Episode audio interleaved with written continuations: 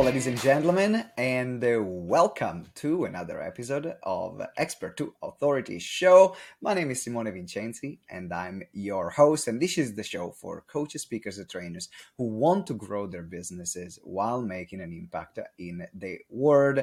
And we bring you every week uh, different episodes. Sometimes uh, we want to share some of the behind the scene of the things that we are doing with GTEx. Sometimes we interview clients and success stories that we have, and other times, like today we have fantastic guests talking about how you can become an authority in your field and as well sharing their own experiences and expertise.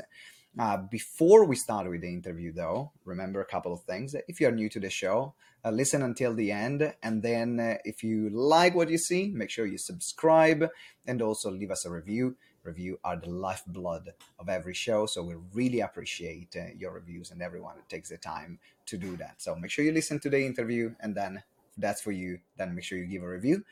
And also, um, you can see in the show notes there are a few links, and the first one that you will see is uh, something about the webinar conversion kit. And you know, in the expert, if you're an expert, a coach, a speaker, or a trainer, webinars are an incredible way to generate leads, to sell your products, sell your services, your courses. However, they're not that straightforward. If uh, you maybe have done a few webinars yourself, you know what I'm talking about.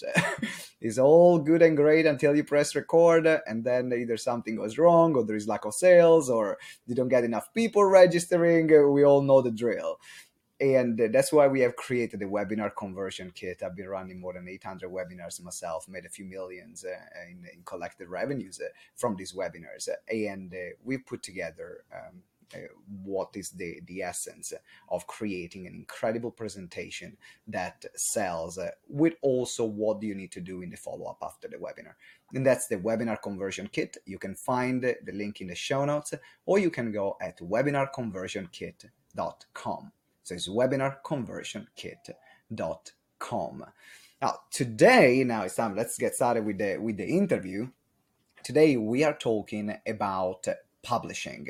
And in fact, our guest is the founder of self publishing services firm Book Launchers, and she's also an Amazon overall number one best selling author. She knows what it takes to successfully self publish a book and uh, her titles includes uh, more than cash flow which topped amazon the new uh, the new brand you and also her latest book self-publish and succeed. So today we're going to talk about the key to writing an authority building book uh, that people actually want to read.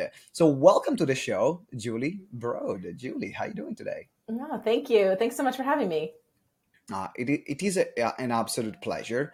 Um, so I want to get started straight away talking about books. Uh, uh, when was the first experience, the first moment that you said, "Who, let, let, this book thing"? let me see how it works. Uh, was it something that from the beginning, from a young age, you said, oh, "I'm gonna be a published author, number one best-selling author," or, or, or did, did the story start in a different way? Oh, when I was a little girl, I thought I'd be a writer. I used to write short stories. I had them published all over the place, and then in high school, I, you know, people told me writers don't make money. And I had an English teacher who, you know, kept giving me C's. And I thought, well, geez, if I can't get higher than a C, uh, you know, I'm never going to be a writer. So I ended up going to business school and kind of dropped the whole dream of being a writer. But uh, it's actually through I started investing in real estate and I started to uh, build a platform, which in the book world means, you know, an audience essentially. Uh, I started to mm-hmm. have a newsletter and a YouTube channel and these things. And so a publisher actually approached me and was interested in me writing a book. Um, I gave them a book idea. They were like, nope, that's not good, but here's an idea. And they gave me an idea and we built a proposal together. And then at the end of that, they said, mm, we don't think you can sell enough books. so they rejected me. and I laugh I laugh about it now. At the time I was crying, but I laugh now because it was really the greatest gift because you know, after I recovered from that rejection, I realized I still wanted to write the original book idea that they told me they weren't interested in. And I realized also that I was going to have to self publish it because there was no other avenue for me to get a book out into the world. And I dove deep into, because I was injured ego wise, I dove deep into book publishing. And I was like, fine, if, if you're not going to give me this book deal, I'm going to do it better than if you had given me a book deal. And, uh, and I did. I took it to number one overall on Amazon as a niche a real estate investing book. Um, it, it, was in Canada at the time. I live in the states now, but um, mm-hmm. but yeah, it, it, was it was kind of the door opening that a I didn't need the gatekeeper. I could do it just as well or better than if they were there, and also I kept all my rights. And I watched some of my friends struggle with missing out on the rights to the book. Um, so yeah, it was just that that was the moment. what what was the, the, the first was that the first book that you published on real estate? Was that exactly the book that you you pitched? Was that the same idea, or did you end up writing something different, publishing no. something different? Yeah, it was the, the idea I pitched. They said no. They said, oh, it's a general real estate investing book, and you know that's not you know we're not interested in that. And they gave me another real estate kind of angle to to build the proposal on, which I wasn't very excited about. Um, the book I wrote, why I knew it was different was I'd read probably 80 books in the real estate space, and I knew nobody really shared their the things that went really wrong. And I also knew they were very common, like a lot of the problems that I had encountered with bad tenants, with property managers, and you know, we had some gory stories too. I was like, people need to know this stuff. Um, but nobody talked about it because everybody was like, buy real estate and have a yacht, you know, like, uh-huh. um, so yeah, I laid all it all out. All good and great. All good and great. You know, you invest money in real estate. You got people paying the rent to you every month until they don't pay rent every until they we trash the property until they trash the property and you need to rebuild it and spend hundreds of thousands or tens of thousands in the, the in the just maintenance the roof breaks and now there's a that's a 50 grand just gone I, I, I laugh at it uh, uh, because uh, I have a, work with a lot of clients in the property space uh, to help them either launch their courses uh, as well, and uh, I can I can hear some of the comments that they are making. I'm not in the in the property space myself, but I can see some of the comments that they're making, some of the horror stories, and when they go wrong, you know, you're talking about a lot of cash going out. What was the what was the reaction? Actually, no. Let me let me ask you what made you choose that angle? And uh, I, I would love you to answer this question, focusing also on uh, how can people find an angle mm-hmm. that is different, that uh, not the same. Here are the three steps to success, or here is how you fall in love with the person of your dreams, or whatever is the topic. So first of all, let's start with how you found the angle, yeah. and then what you can share about how can other people find an angle. Yeah, for sure. Well, like I said, I'd read probably 80 books in the real estate space by then. And I knew like all of them talked about how to make money, but none of them shared the fact that, you know, kind of like you alluded to, like we had one, we paid, we were distance landlords, which a lot of people, you know, they, they, where they live, they don't find properties that cash flow, so they buy in other cities. And we had one that had a leaky roof and the roofer charged us for the roof, sent us pictures said it was done. And so we assumed it was done. And then the next winter, the roof was leaking again. They hadn't actually done all of the roof. Um, but we didn't physically go there and make sure they had done it. We just yeah. trusted. And so, so I knew like nobody said all this stuff in a book, like all the things like, Hey, you should watch out for this. And Hey, your property manager can rob rent money from you if you're not watching certain things. And so that I knew, I just knew that nobody was talking about all the mess ups all the mistakes because these are embarrassing, right? Like to be like, oh, look at all the stupid things I did. People rip me off left, right, and center because I didn't know any better. Um, so that was that. But I mean, at Book Launchers we help people find their angle. And a couple questions that we ask to help you find that angle that makes you just a little bit a little bit different, a little bit unique so you can stand out is first of all, look around your industry because if you've been in it for five years or longer, there's going to be either something that people commonly believe is true, but you feel very strongly is not, or there's something that irritates you about your industry. Hmm. And you can kind of wedge yourself in there.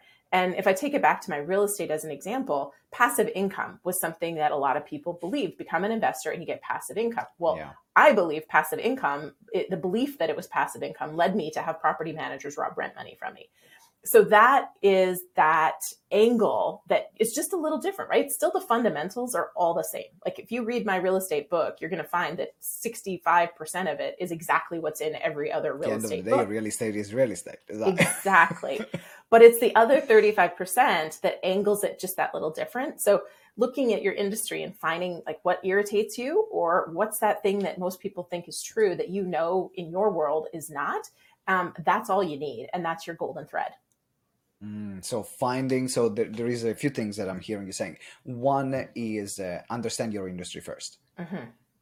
and uh, and then the second part is uh, now that you understand your industry, then find uh, you know between the common shared beliefs uh, or trends that there are or um, uh, things that everyone talks about and says what is something that from your experience uh, is different uh, or contradicts that particular trend mm-hmm. or just gives it another angle but based on the personal experience so that's the way to find the different topics am i correct saying that yeah, for sure. I mean, there's lots of other ways to do it, but those mm-hmm. I find get people there faster most of the time. All right. And uh, in, so you, you, talked about uh, the um, understanding your industry. And uh, let's see if someone is starting out. we have a lot of people that are starting out in the show. And mm-hmm. Uh, and I don't know, there's something that frustrates me sometimes. And you can maybe share a different point of view as well. Uh, but there's some people that are starting out, and the first thing that they're doing they're saying, okay, I need to write a book. I don't know what I'm going to write in there, but I know a book is important. The top people in my industry have all the books, so I need to have one, but I've just started my business. So, is a book something that someone should have at the start of their business? And I did that, and I one of the things I regret because I'm not promoting that book that I wrote. It was like it was a good exercise, but uh, I, in hindsight, it was too early for me to write a book. I just got caught up into the hype. Mm-hmm. So is that something that if you're at the beginning you should write a book is important for you or can help or maybe it's better to wait or it doesn't matter if you want to write it write it anyway it's like what's your view on that it depends. Unfortunately i don't have like a, a this is the right way. Um, because we've had authors who have started a business and used the book as their starting point. And for them in many cases it's worked well. But i think that it depends on what you're bringing to the table when you are doing that. Like if you're fresh out of school, starting your first business, um, and you're writing a book, if you're not extracting like the material from experts, right? So, uh, you know, one way to do it is to interview some of the key people who have experience and draw from their credibility, draw from their expertise. That can position you um, really well. It can teach you, and you can really share a lot of value in that. But if you write the book at the beginning like this is how you do this but you don't have any expertise or experience um, and you're brand new to the world like you haven't explored your own story so you can't even offer value through that it's going to be a flat book and it's going to be one that probably doesn't do the things that you want to do. So there is a path with a book but it's not the path that a lot of people think like i'm going to write this book about my amazing story and tell everybody because you haven't gone deep enough into uh, you know making enough mistakes because ultimately if you haven't had a lot of mistakes you're probably not going to have a very interesting book um, which is why you can draw from other people and draw from their mistakes that's a that's a great point. I've not thought about that uh, um, which is uh, also what we're doing here on the show. I mean everyone could have a podcast you know you don't need to be the expert. You need to just be good at creating a conversation or get good mm-hmm. at creating a conversation or having or get someone else to share their expertise. And the same can work with books. Mm-hmm. you, you, don't have to be the one writing uh, the, from start to finish. Uh, you can be the one interviewing people um, i'm sure there are other ways uh, in which can people can go and get their books written so we might talk about the different ways and different types of books that people can write we can go there in, in terms of the interview but uh, if, if i'm going if i'm starting from the beginning uh, and uh, now I say, actually, I got something that I want to say. I want to write a book. It's important for my business, and uh, I want to leave a legacy with my message. I want to have a message that is not going to uh, live with me. Uh, where would someone start? What are the first thing the starting point someone should consider in this process? Yeah, I mean, there's two things to start with. One is to understand your bigger picture goal. Um, and a lot of people think, oh, I want to be a bestseller. And that's not what I mean when I mean bigger picture goal, because a bestseller is like one stop on this journey. Um, it is not the destination. So I'm, I'm really talking like, okay, I want to generate leads. I want to, I want to be a speaker. I want to be a paid speaker, or I want this to be my legacy. Um, so you want that bigger picture vision of what your book is going to do. Um, and then you want to figure out who you're impacting with this. So who's your reader? Um, and a lot of people fall into the trap of, well, my story, it's my story. So it's everyone. Everyone's my reader. Well, if you're going for everyone, you're going to appeal to no one. Um, but even more than that, then people then, then they go, oh, back to their marketing training. They're like, okay, it's women between the ages of 30 and 50. And, you know, and I'm like, yeah. No. I mean, you in the webinar business, you know this already. Like you have to have a clear audience and a problem that you're solving for that audience. And and that's what you need to define really clearly before you start writing. So it is a, your audience and the problem that you are solving for that particular audience.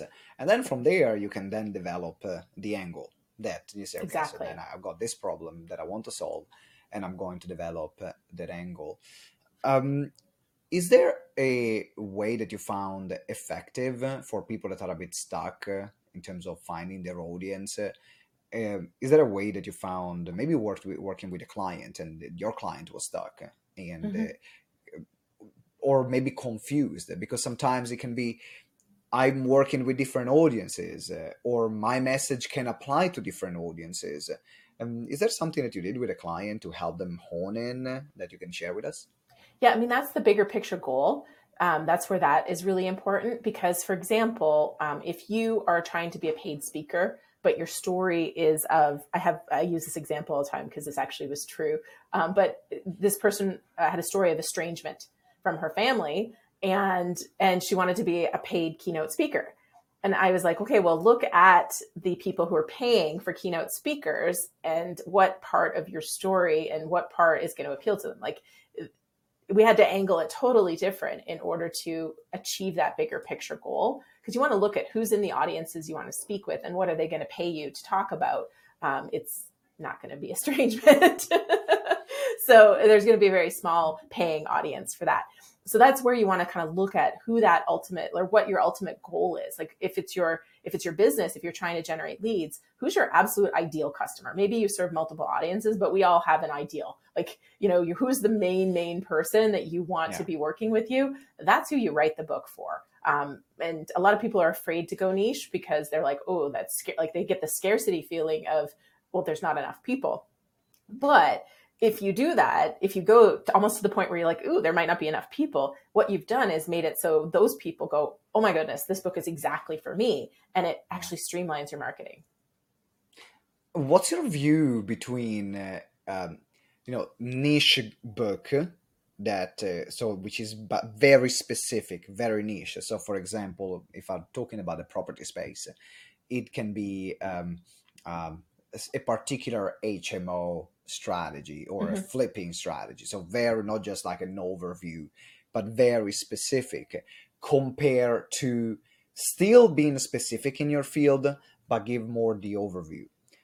Um, what books type of books do you think work best? Uh, is that a very specific uh, super specific in terms also the strategies that he shared or something that can be a bit more um, that can be read by other people that might not be specifically interested in that particular small strategy? Depends on if you have an existing audience. So if you don't have an existing audience you're better off to go specific because then people with existing audiences will be more likely to put you in front of them to solve that very specific problem that you solve with your book um, if you have an existing audience, so you've got you know a very robust podcast audience, or you're speaking on a regular basis, or you've got a great YouTube channel or a newsletter, then you can go a little bit wider because that audience will probably pick up the book because they already enjoy your content and they already you know they're already in your sphere.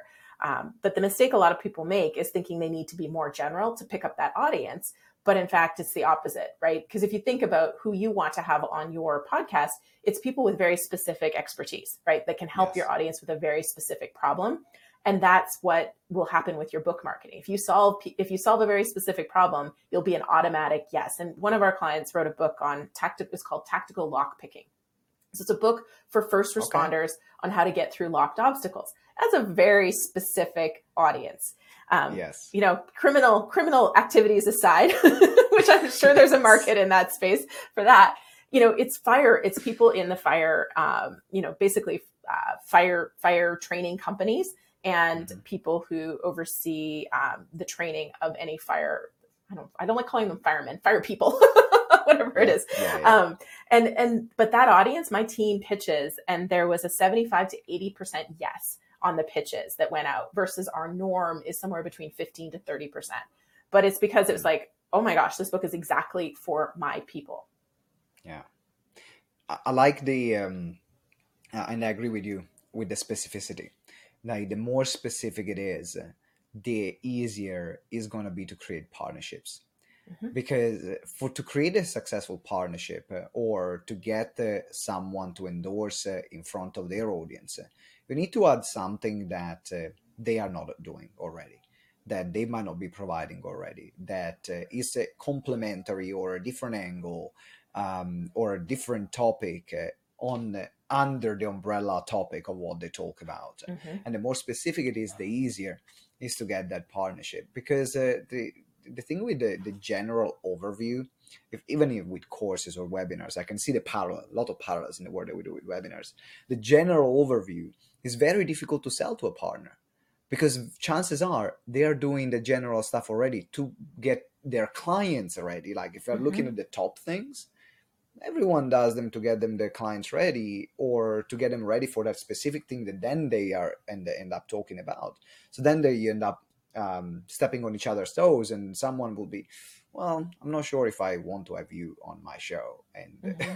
talk about the same things that i'm talking about everyone else is talking about um, I, I, want to talk about marketing now because mm-hmm. uh, i think that there is uh, uh, a lot of this idea uh, in particular if someone is starting out uh, in, in the author space i'm going to write a book people are going to buy my book i'm going to have book sales I'm going to make a lot of money from my book, uh, from the book sales. And then uh, um, they, they, they, understand the game. they, they realize how it is. So let's uh, talk about the marketing and sales part. Um, how can what how what can we do to market the book effectively and can we really make money just from book sales yeah, no, great questions. And I mean, this is this is part of why I started book launchers is because I saw a lot of authors writing a book and then figuring out how to sell it. And they're not two separate events. It really requires you to think about marketing before you even start writing.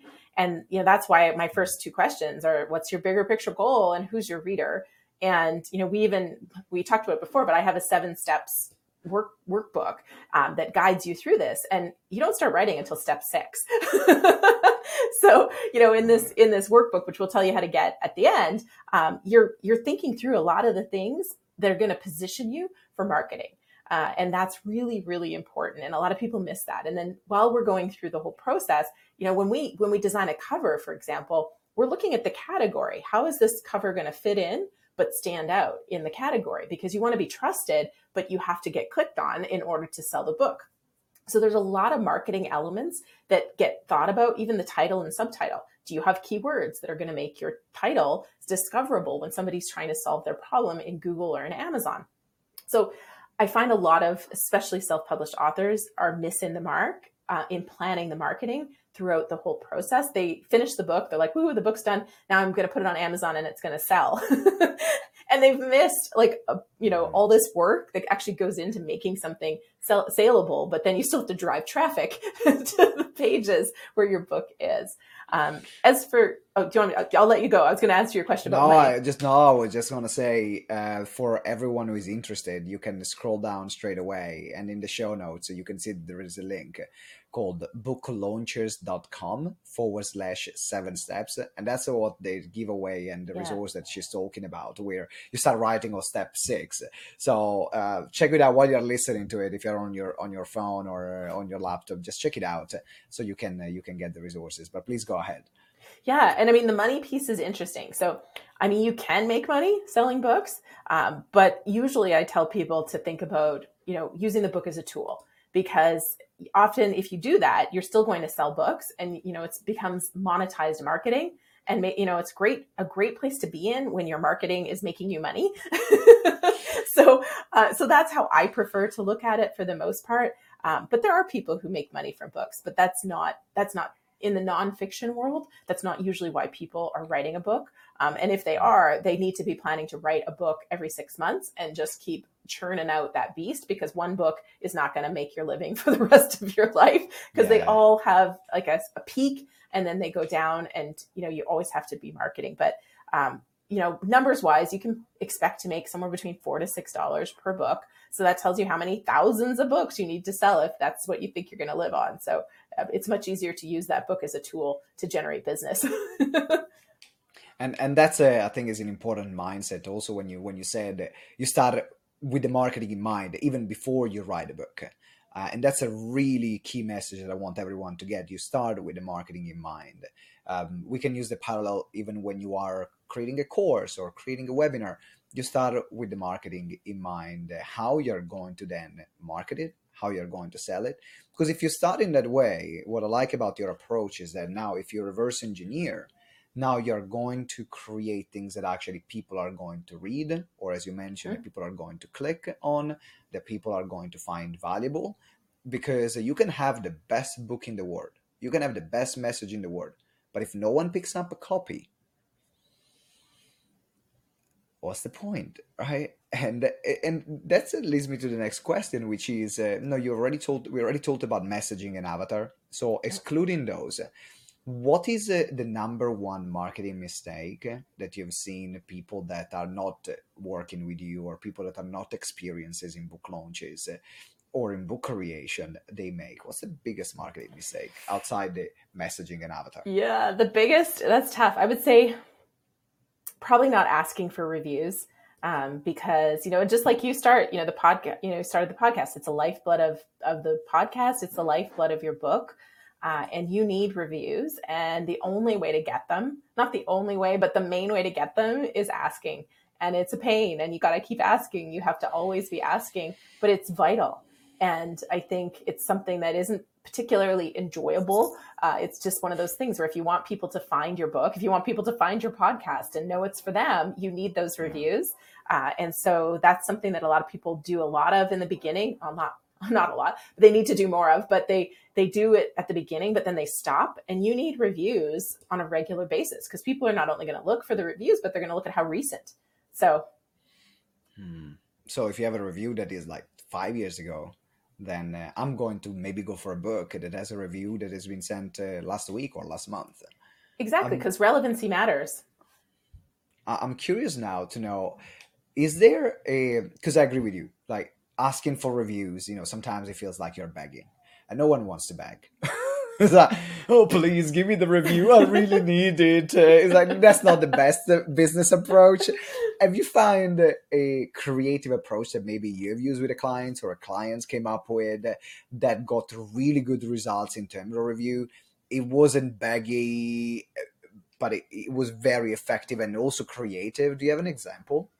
I mean, we do lots of different things. i will use my latest book, Self Publish and Succeed. I have a really wonderful community of people on YouTube that, you know, they're not necessarily clients. Some of them are clients, but a lot of them aren't. But they just tune in every Tuesday and Friday when my videos come out. And I call them my YouTube besties and I send them swag when they comment on videos. You know, like I built a really strong community and it became a community effort to get to 50 reviews like it was like everybody was all on board and once we had 50 reviews i had a live stream party that everybody could come to whether you reviewed or not. But they knew like okay we got to get to 50 reviews. And so they were encouraging each other to write reviews and and it worked in a like this community is really powerful. When you get that community going um, that can be a great tool um, you can bribe people to an extent. Like amazon has very strict rules as to you know what you can and can't do for re- reviews and they'll remove even legit reviews. It's very frustrating.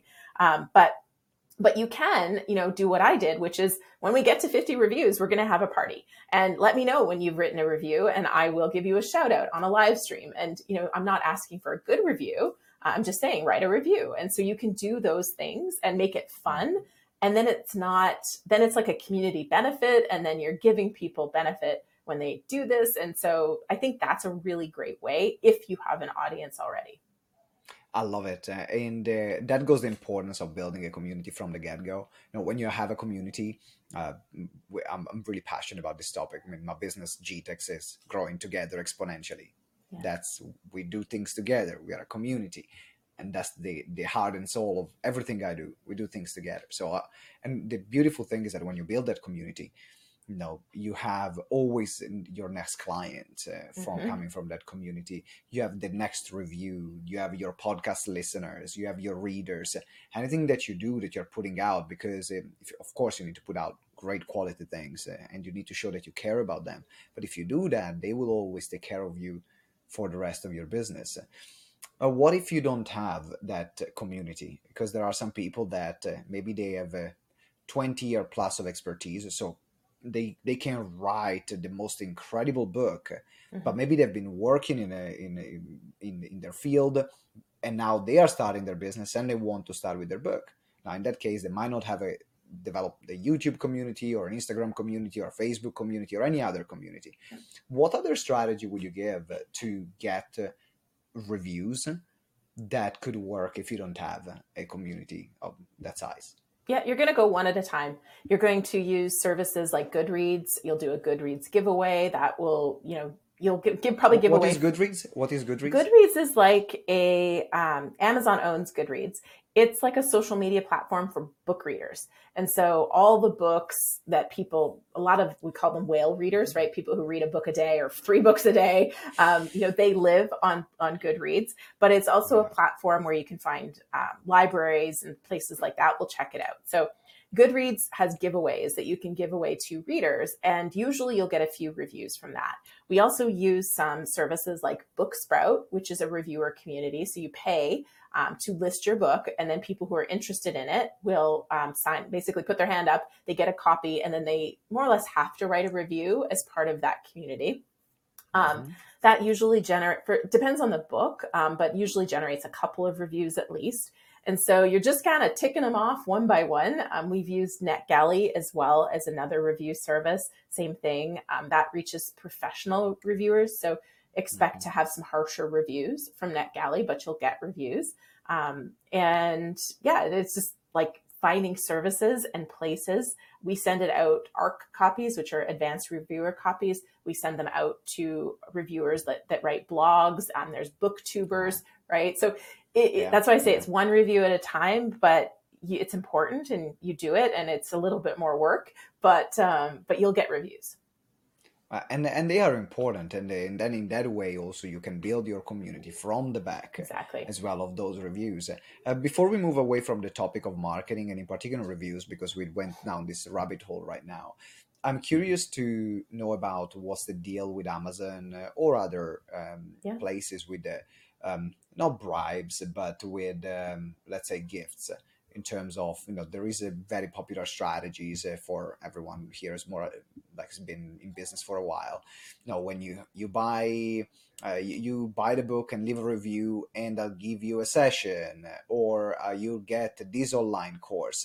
Does this qualify as a non-genuine review if there is that attached to it and can create problems or is there some leeway in there Um, I mean, it depends on how you do it. So, and I mean, generally, we just stay away from saying, do a review, get this. Um, like I said, you can kind of invite people to celebrate and, you know, post on social media as thank yous, but you don't want to ever have it come across that you have bribed somebody or paid them to write a specific kind of review. So, um, separate from that, though, I would use those kind of incentives to drive sales of your book. So, if, for example, during your launch week, you want to give people access to an online course or give them, you know, previous books that you've written uh, or a tool or a spreadsheet or something, you can say, hey, buy my book, and then you're going to get this, you know, $99 course free. Send me the receipt of your book purchase, and boom, you know. So, giving people a reason to buy the core or buy the book now, um, I think is a great strategy to drive sales for certain promotional weeks. Um, but I wouldn't necessarily do it to get reviews.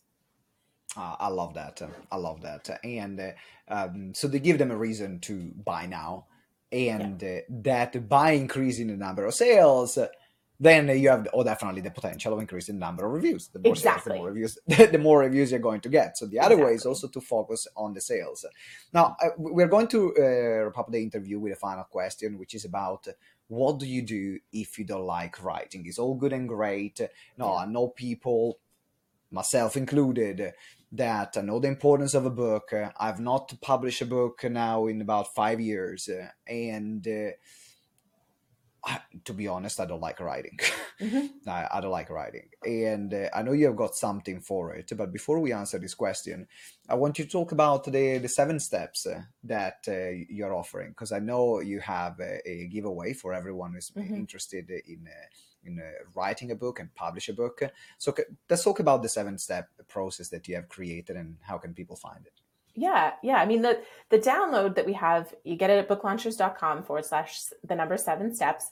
Um, and it's really going to walk you through the thinking that you need to have done before you start writing or before you get somebody else to write. Like seg- segue into your the question we're going to is this thinking has to be done no matter what and that is thinking through you know who's your audience? What's your bigger picture goal? And what's the outcome of the outcome? That's what i call it for nonfiction books. It's like right. it's not enough to say that you're going to teach people how to um, you know sell on a webinar. It's like after they've sold on this webinar what outcome is happening for them?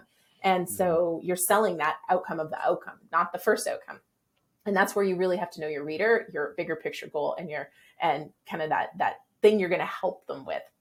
All of that has to be thought through and then you want to think through your own story and how it applies or your own content and how it applies and you start building your writing outline from there so that's all the work. That's what I mean. Like there's a lot to do before you even get to the writing or the hiring of a writer um, or the voice uh, dictation, which is the other way to, you know, there's kind of three ways to get a book written.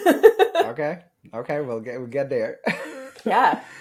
Uh, so if make sure that you you get the the seven step process is booklaunchers.com forward slash seven steps so booklaunchers.com forward slash seven steps. And then you can also check the link in the show notes. The link is there. Uh, now, Julie, as I mentioned, there are different ways to write to write books. Uh, sitting mm-hmm. down uh, in uh, with pen and paper. No, definitely no one does it with pen and paper anymore. People do. People, People do. do. oh my so they write it with pen and paper and then they get someone else to type it or they type it then back themselves or we send it to ocr um, like a, basically a, a, printer that takes it and translates handwritten um, into into uh, oh my god text. you don't want to see, you don't want to see my handwriting no Please, it's, no no no, no it's no, not no. a it's not a great process but anyways there are people who do it I, I bet but in my case uh, i i can write I just don't like it. Give me to talk, I'll talk every day. I talk for yeah. hours. I'll talk for days. No one can shut me up. Writing. So, what do we do? What are the different ways in which you can write books? Yeah, there's. I mean, there's lots of ways. That plan. Once you've got that plan, once you've got that outline, you know what every chapter needs to accomplish. Um, you can you can talk it out. You can put it in voice note. You can use the dictation software. I personally don't like dictation software because for dictation software to work, you have to go okay, step one is going to be this, and then period, new paragraph. You know, like you have to talk like that. That drives me bonkers. That's why I've never. Tried, that's why I tried it and never use it because uh, yeah. the thing is that by talking into something, you are following the train of thought. If I have to stop to say comma, exactly, stop, yeah. space, space, that, I'm. that's not flow that's yeah. not flow. So yeah, but so I, my... I've seen I know people that have written. I know yeah. a friend of mine have written fifty two books using dictation software. yeah, and and it works for some. I mean, for me, I, I'm the same as you. I can't if I'm thinking that way. I'm I'm I'm lost my whole point. And so my preference is to put it in a voice note or like you know just record it and then tra- get it transcribed. Like it, you know we use um, otter ai we also use temi temi.com they're pretty low low cost um, artificial intelligence that will uh, transcribe it for you. But the other option is to have a writer. So if you're the kind of person who will do it really well conversationally get somebody to interview you talk it out and they'll mm-hmm. they'll take your they'll record it they'll ask you questions they'll write their own notes and then they'll write it based on based on the content that you're giving them over the phone. Um, or you can do a hybrid. You know we have some clients who they take content from their podcast or from their videos or from their talks. The writer puts it in the you know takes that content puts it in and then interviews them to fill in the gaps. Um, nice. there's like, there's not one way to get this done. You can have multiple ways and so listen in. There is hope. There is hope for all these people that don't like writing. Um, let's uh, and also sometimes you can think about people with dyslexia and uh, like there is a, there is a, an all sorts. So if they know the writing is not your greatest skill don't give up on the idea or the dream because i know for some people it's a dream or a goal of, mm-hmm. of having your book published. Um, i would love to wrap up with a final message uh, that you have uh, um, that uh, can summarize this conversation because now we, we are here, we are here at the end and if there is a one thing that you would say that can summarize the conversation, a final message that you want to leave to our listeners, what what, what would that be? I mean, your book isn't going to impact you or anyone else if it's in your head. So you need to get it out and publish it. the missing piece is always action. So you have to take action or, or nothing's going to happen yeah get it out and publish it. Take action or nothing is going to happen. Julie it's been an absolute pleasure having you on the show. I really love the interview food for thoughts and now you, you reminded me again about uh, writing my my book uh, that it is uh, it is something that is uh, it needs to get out. So otherwise it's no good to anyone if he's here. So I'll, I'll take I'll take that as a message. That message definitely definitely talks to me, and I'm sure it talks to a lot of other people that are listening that are listening right now. So thank you, Julie. Appreciate it. Thank you. Uh, and ladies and gentlemen, thank you for being here. If you're watching on YouTube, thank you for watching. And make sure you subscribe to the channel so you don't miss any other future episode and also the other videos that we that we publish. Also, if you're if you're listening to our show on uh, your favorite podcasting platform, subscribe because if you have been listening so far, my assumption is you liked it. You liked the episode. So make sure you subscribe and also leave us a review. We told about the importance of reviews. Reviews are really important. They're good for our guests. They're good for the show. They're good for my ego. They're good for everyone. So leave us a review. And again, thank you. Until next time, remember that together we grow exponentially. Ciao. Thank you for listening to Explode Your Expert Business Show. If you enjoyed the interview, please subscribe to the show and leave us a review. Every week we will select a winner from the reviews that we get. So it might be you. Make sure you give us a review. It means the world to us and that's how we, you can help us grow the show. Also remember to download the Expert Business Checklist to get the roadmap on how to become an authority in your field. The link is in the show notes or you can visit gtex.events forward slash expert hyphen checklist. So it's gtex.events forward slash expert hyphen checklist. And as well, finally, if you want to receive daily support in your coaching and speaking business or explore how we can work together, join our private Facebook group Explode Your Expert Biz. Again, you can find it on Facebook at Explode Your Expert Biz, or the link is in the show notes. Thank you very much for listening, and until next time, remember that together we grow exponentially.